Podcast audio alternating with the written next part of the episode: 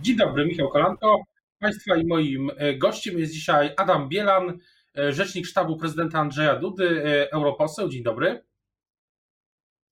Dzień dobry, panie doktorze, witam wszystkich widzów.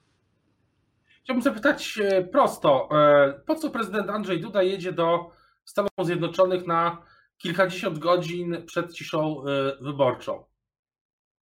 No, prezydent Andrzej Duda jest nie tylko kandydatem, ale jest y, głową państwa, wypełnia te obowiązki. Y, Zjednoczone są naszym najważniejszym partnerem w dziedzinie bezpieczeństwa, nie tylko bezpieczeństwa militarnego, ale co warto pamiętać również w dziedzinie bezpieczeństwa energetycznego, to na Stanach Zjednoczonych dzisiaj polegamy, jeśli chodzi na przykład o zablokowanie niezwykle szkodliwego gazociągu północnego, drugiej nitki tej gazocią tego, tego gazociągu. Nasza strategia jest w tej sprawie dużo bardziej skuteczna niż strategia Platformy, która próbowała dogadywać się w sprawie pierwszej nitki z Niemcami. To się nie udało. Niemcy wzruszyły ramionami i dokończyły budowę pierwszej nitki. W przypadku e, blokady budowy drugiej nitki strategia pana prezydenta, naszego rządu jest skuteczniejsza. Ta druga nitka wciąż nie jest ukończona. E, między innymi dzięki zaangażowaniu osobistemu, zaangażowaniu Donalda Trumpa. Przypomnę, że po raz pierwszy Donald Trump zaczął o tym głośno mówić po wizycie na szczycie e, Trójmorza, poświęconemu między innymi kwestii bezpieczeństwa energetycznego, organizowanemu przez pana prezydenta Andrzeja Dudy e, w Warszawie w lipcu 2017 roku. Więc te relacje polsko-amerykańskie dzisiaj dzięki zaangażowaniu Andrzeja Dudy są najlepsze w historii. Nigdy nie było takiej intensywności kontaktów na najwyższym szczeblu. Pan prezydent Andrzej Duda już po raz jedenasty spotka się z prezydentem Trumpem i jest najczęściej spotykającym się polskim prezydentem z prezydentem e, Stanów Zjednoczonych. E, I co najważniejsze, z każdej tej wizyty możemy e, wynieść jakieś konkretne działania później administracji amerykańskiej. Wspiera projekty ważne i dla Polski, i dla całego regionu Trójmorza na arenie międzynarodowej. Jakie konkretnie mogą być osiągnięcia tej wizyty poza e, no, dalszą intensyfikacją rozmów, tak jak Pan wspomniał, o technologiach energetycznych, telekomunikacyjnych, czy, czy, czy innych, jak mówił e, prezydent Andrzej Duda, wspominał też o inwestycjach amerykańskich, ale co konkretnie można, może zostać ogłoszone? Czy ogłoszone zostaną na przykład, e, ogłoszona zostanie dodatkowa dyslokacja wojsk amerykańskich w Polsce jako taki konkret i usłyszymy liczbę, na przykład, że 5 tysięcy e, żołnierzy, 10 tysięcy żołnierzy, nie wiem, 20 tysięcy e, żołnierzy, jakiś ciężki sprzęt. Czy to jest ten konkret, o którym, o który pan prezydent e, w tej wizycie zabiega? Ogłoszenie czy podpisanie jakiegoś dokumentu to jest końcowy finał negocjacji, natomiast te negocjacje wciąż się toczą i spotkania bezpośrednie E, pana prezydenta Andrzeja Dudy z prezydentem Trumpem są niezwykle ważnym elementem tych negocjacji, potrafią przełamać rozmaite opory. Mamy z jednej strony pakiet y, działań związanych ze zwiększeniem liczebności wojsk amerykańskich. Dzięki aktywności pana prezydenta Andrzeja Dudy te wojska amerykańskie w Polsce w ogóle przebywają. To jest spełnienie e, marzeń, starań e, wielu poprzedników pana prezydenta Andrzeja Dudy. Im się to nie udało. Pan prezydent Andrzej skuteczny nie tylko zresztą w tej sprawie, przypomnę kwestię wiz, symbolicznej kwestii, ale bardzo ważnej dla Polaków. Wszyscy prezydenci tak naprawdę zabiegali Polsce o wizy zniesiono i dopiero prezydentowi Andrzejowi Dudzie się to udało. Ale mamy też kwestie związane z, ze wsparciem anów dla inicjatywy Trójmorza, wsparciem biznesowym. Wiem, że zagwarantowali w budżecie na przyszły rok blisko miliard dolarów na wsparcie projektów związanych z Trójmorza. To jest Trójmorzem. To jest wielka inicjatywa pana prezydenta e, Dudy, e, mm, e, umacniający regionalne pomiędzy Morzem Bałtyckim, Adriatykiem i Morzem Czarnym. Niezwykle ważny strategicznie dla Amerykanów rejon Europy i bardzo ważny element umacniania mm, naszego, naszego przywództwa no. w regionie. No i kwestie związane z bezpieczeństwem energetycznym, z dostawą gazu, między innymi skroplonego ze Stanów Zjednoczonych. Tak, robimy wszystko, żeby uniezależnić się E, od Rosji w roku 2022, kiedy ta szkodliwa umowa podpisana przez Donalda Tuska e, zakończy, e, kiedy ten kąt kończy. A co do strategii, to czy nie jest jednak tak, że jest jakieś ryzyko, że jesteśmy teraz w strategii Stanów Zjednoczonych jakimś elementem tej strategii rozgrywanym między Niemcami, NATO a samym Białym Domem? bo teraz wcześniej Donald Trump ogłosił, że wycofuje część wojsk amerykańskich z Niemiec, to wielu Amerykanów e, wojskowych, polityków z obydwu stron i republikanów, i demokratów byli, byli generałowie bardzo krytykują. Czy, czy to nie jest, nie ma ryzyka, że Polska się wmanewruje tutaj w, jakąś taką geostrategiczną rozgrywkę, która nie jest w naszym interesie? Polsce zależy na jak najsilniejszym e, NATO. Oczywiście zależy nam na to, żeby wszyscy na tym, żeby wszyscy wypełniali swoje zobowiązania e, sojusznicze. O tym też mówi pan prezydent Donald Trump. Jeżeli uda mu się e, sprawić, żeby również państwa Europy Zachodniej przestały być pasażerem na gapę, jeśli chodzi o kwestie bezpieczeństwa energetycznego i zaczęły więcej wydawać na kwestie bezpieczeństwa, naszego wspólnego bezpieczeństwa, e, czyli wydawać mniej więcej tyle co Polska, ponad 2% produktu krajowego brutto, to wszyscy będziemy z tego powodu szczęśliwi. A czy na koniec, kończąc ten wątek, y, politycy Platformy twierdzą, że w środę będzie też rozmowa o rozmieszczeniu broni jądrowej na terenie Polski, amerykańskiej broni jądrowej.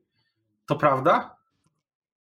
No, panie redaktorze, bądźmy y, poważni. Politycy Platformy Obywatelskiej nie mają pojęcia na temat tego, co, o czym będzie y, mowa. Ja bym prosił tylko polityków Platformy, żeby tak jak niszczą pozycję Polski na arenie europejskiej, przy, przypomnę choćby starania Rafała Trzaskowskiego, bardzo krytyczną wobec Polski uchwały już w 2016 roku na forum Parlamentu Europejskiego, żeby nie niszczyli naszych najlepszych, powtarzam, w historii relacji polsko-amerykańskich, żeby od tego się po prostu odczepili, dlatego że to jest kwestia naszego bezpieczeństwa. E, zostawcie to nam, my to robimy dobrze, skutecznie. Ostatnie lata pokazały, że jesteśmy w relacjach ze Stanami Zjednoczonymi znacznie skuteczniejsi od kolegów z Platformy. E, e, nie wtrącajcie się w to i nie psujcie. Co do Platformy, to Platforma i kandydat Platformy zyskują w sondażach i w niektórych z nich w ostatnich dniach pojawiły się co dwa takie sondaże, w których kandydat Platformy Obywatelskiej Rafał Trzaskowski ma 30, ma poparcie wyższe niż 30 lub takie na, na poziomie 30%. Pana to martwi? Panie rektorze, dla mnie, y, y, ja nie mam nic przeciwko temu, że powtórzyła się sytuacja nawet z 2015 roku, kiedy wszystkie sondaże dawały zwycięstwo kandydatowi po Bronisławowi Komorskiemu, a wygrał Andrzej Duda. Dla mnie Rafał Trzaskowski może wygrywać wszystkie sondaże. Dla mnie jest najważniejsze, e, żeby wybory wygrał Andrzej Duda. Mówi się oczywiście, że to nie sondaże głosują, tylko wyborcy, ale te sondaże kreują pewną percepcję. I ta, mam takie wrażenie, że w te ostatnie 48 godzin, czy nawet więcej, ta percepcja jest taka, że to Trzaskowski goni, a prezydent y, Duda mm, jest tym ściganym i ten dystans się zmniejsza.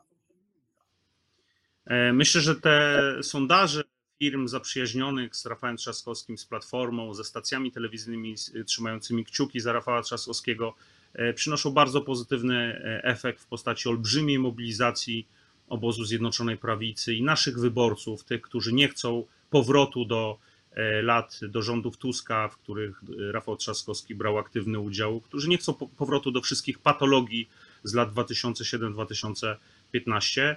E, więc ja z takiego efektu mobilizacji po naszej stronie jestem bardzo zadowolony.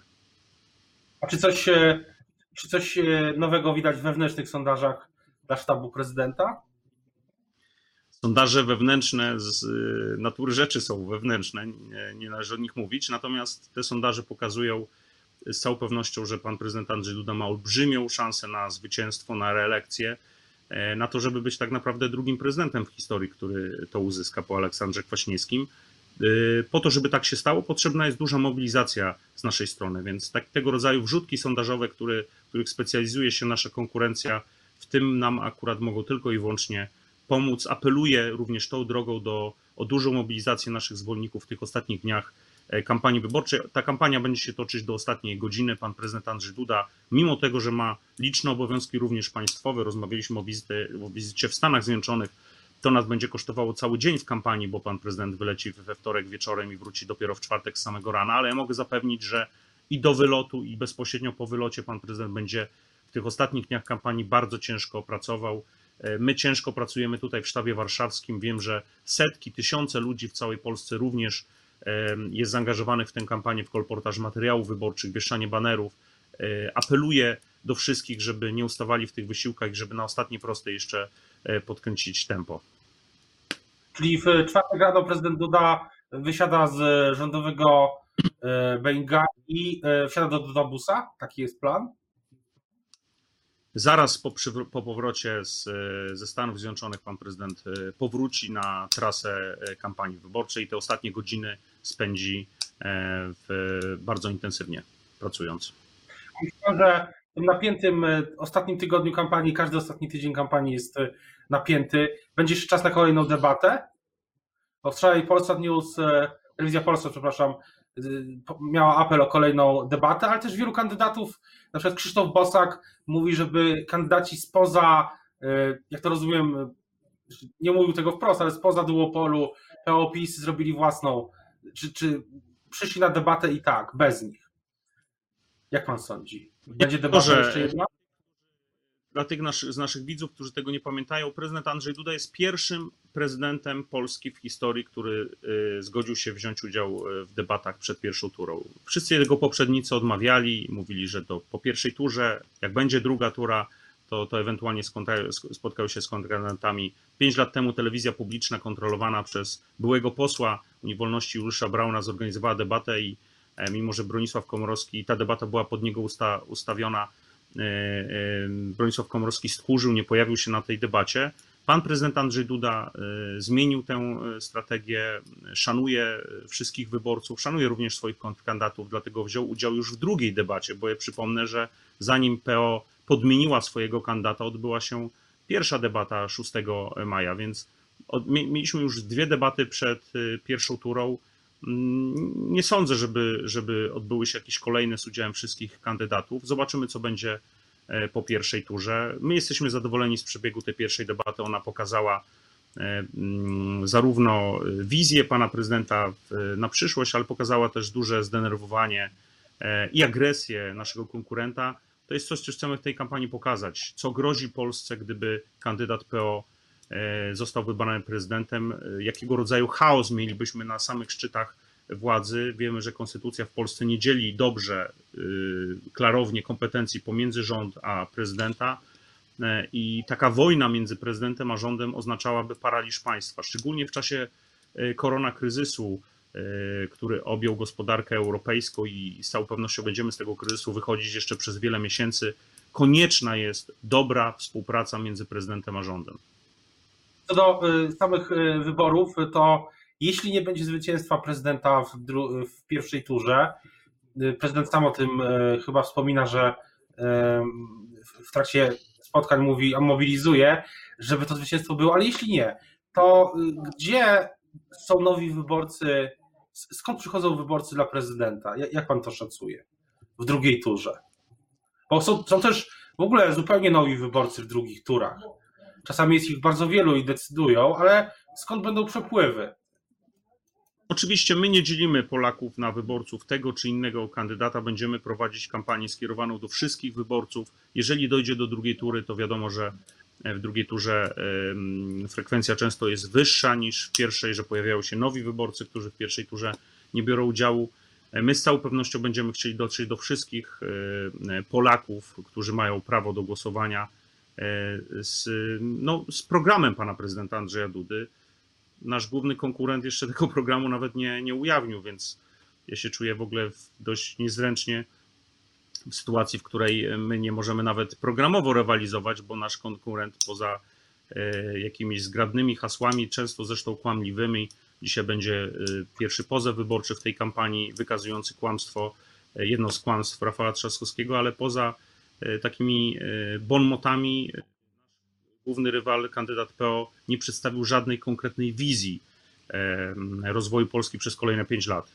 Nie ma żadnego dokumentu programowego, można na internetową i to sprawdzić. Przyznam, ale ostatnio, jak widziałem spotkanie prezydenta z samorządowcami i przesłanie samorządowe, dzisiaj jeden z, tygodni, jeden z dzienników pisze, że będzie dodatkowy pakiet inwestycyjny dla gmin, kilka miliardów złotych z tego funduszu COVID-19, tak to zrozumiałem przynajmniej, to no, widać, że sztab, mam wrażenie, że sztab y, pana, że sztab pana prezydenta no, chce, chce zawalczyć też o głosy samorządowe, tak jak y, walczy o te głosy Rafał Trzaskowski.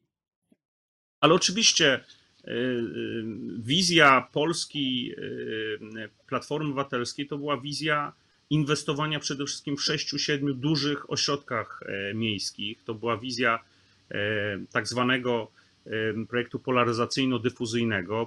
Politycy Platformy głosili przez lata i również Rafał Trzaskowski głosili przez lata pogląd, że Polska będzie się rozwijać tylko wtedy, jeżeli będziemy lokować inwestycje właśnie w tych sześciu, siedmiu dużych miastach, a później bogactwo będzie się rozlewać na wszystkie regiony. W moim województwie, w województwie mazowieckim najlepiej widać, że to jest nieprawda. Relacje zamożności mieszkańców Radomia i Warszawy w ciągu 16 lat członkostwa e, w Unii Europejskiej dwukrotnie się pogorszyły. Mieszkańcy Radomia coraz bardziej odstają, jeśli chodzi o poziom dochodów, zarobków od mieszkańców Warszawy. My chcemy to zmienić. My chcemy właśnie lokować inwestycje w mniejszych ośrodkach e, miejskich i temu ma służyć Wielki Fundusz Inwestycji Lokalnych, 30 miliardów złotych, które na to przeznaczamy. Mówił o tym wczoraj pan prezydent e, Andrzej Duda. Polska musi się rozwijać równomiernie. Polska nie może być skupiona tylko i wyłącznie na Warszawie, jak chciałaby tego e, Platforma Obywatelska i jej kandydat w wyborach prezydenckich. Rafał Trzaskowski też mówi o inwestycjach za rogiem, ale przyzna pan jedno, że lepiej rozmawiać o wizji Polski i inwestycjach, czy mają być tu, czy tam, niż o tym, czy LGBT to, to ludzie, czy ideologia, bo wydaje się, że politycy PiS ostatnio z tym odpowiedzią na to ostatnie pytanie mieli trochę kłopotów i chyba przysporzyli też kłopoty sztabowi prezydenta. Cała ta dyskusja zaczęła się od opublikowania przez pana prezydenta Andrzeja Dudy karty rodziny, pod którą się podpisał. E, I wtedy zaczął, zaczął się wściekły atak środowisk lewicowych na pana prezydenta Andrzeja Dudę, a z drugiej strony no, pogubienie Rafała Trzaskowskiego, który e, z jednej strony mówił publicznie jeszcze niedawno, że chciałby być pierwszym prezydentem stolicy, który udzieli E, ślubu parze homoseksualnej, no, to jest niezgodne z konstytucją, bo konstytucja wyraźnie, polska konstytucja napisana zresztą przez lewicę połowie lat 90. przez Aleksandra Kwaśniewskiego, definiuje związek e, małżeński jako związek kobiety i mężczyzny, a jednocześnie zaczął się e, dystansować od poglądów, które jego zastępca głosił od lat, czyli poglądów dotyczących etapowania, na końcu którego ma się skończyć to adopcją dzieci przez tak zwane małżeństwa homoseksualne to raczej myślę Rafał Trzaskowski, jego sztab nie wiedział, jak w tej sprawie się zachować. E, raczej przyjmował postawę Rafała Grupińskiego, nagranego w ubiegłym roku, przypomnę, podczas Parady Równości, który powiedział jednemu z lewicowych wyborców: Tak, tak, my będziemy realizować wasze postulaty lewicowe, ale dopiero po wyborach. Nie możemy o tym mówić y, w kampanii wyborczej, bo poza Warszawą te postulaty nie cieszą się poparciem. Otóż my uważamy, że zarówno w kwestii adopcji dzieci przez pary homoseksualne, ale również w kwestii podniesienia wieku, likwidacji programu 500, e, Polakom należy się prawda. Polacy muszą wiedzieć, że e, Platforma e, Obywatelska wystawiła kandydata, który opowiadał się przeciwko programowi 500, który opowiadał się za wysokim wiekiem emerytalnym, opowiada się za przez pary homoseksualne, który opowiada się za przyjęciem szybkim w Polsce euro. To są poglądy, które Rafał Trzaskowski przez lata e, głosił i nie zmieni tego fakt, że dzisiaj ze względu na takie czy inne wyniki badań e, stara się od tych poglądów w tej chwili sam zdystansować. Pamiętajmy 2011 rok. Platforma mówiła, że nie podniesie wieku emerytalnego, zaraz po wyborach e, ten wiek podniosła. O tym o ostatnim tygodniu kampanii będziemy jeszcze wielokrotnie e, mówić, w tym tygodniu do pierwszej tury. Teraz bardzo już dziękuję Państwa i moim gościem był, e, jest Adam Bielan, rzecznik sztabu prezydenta Andrzeja Dudy, europoseł. Dziękuję bardzo. Dziękuję bardzo.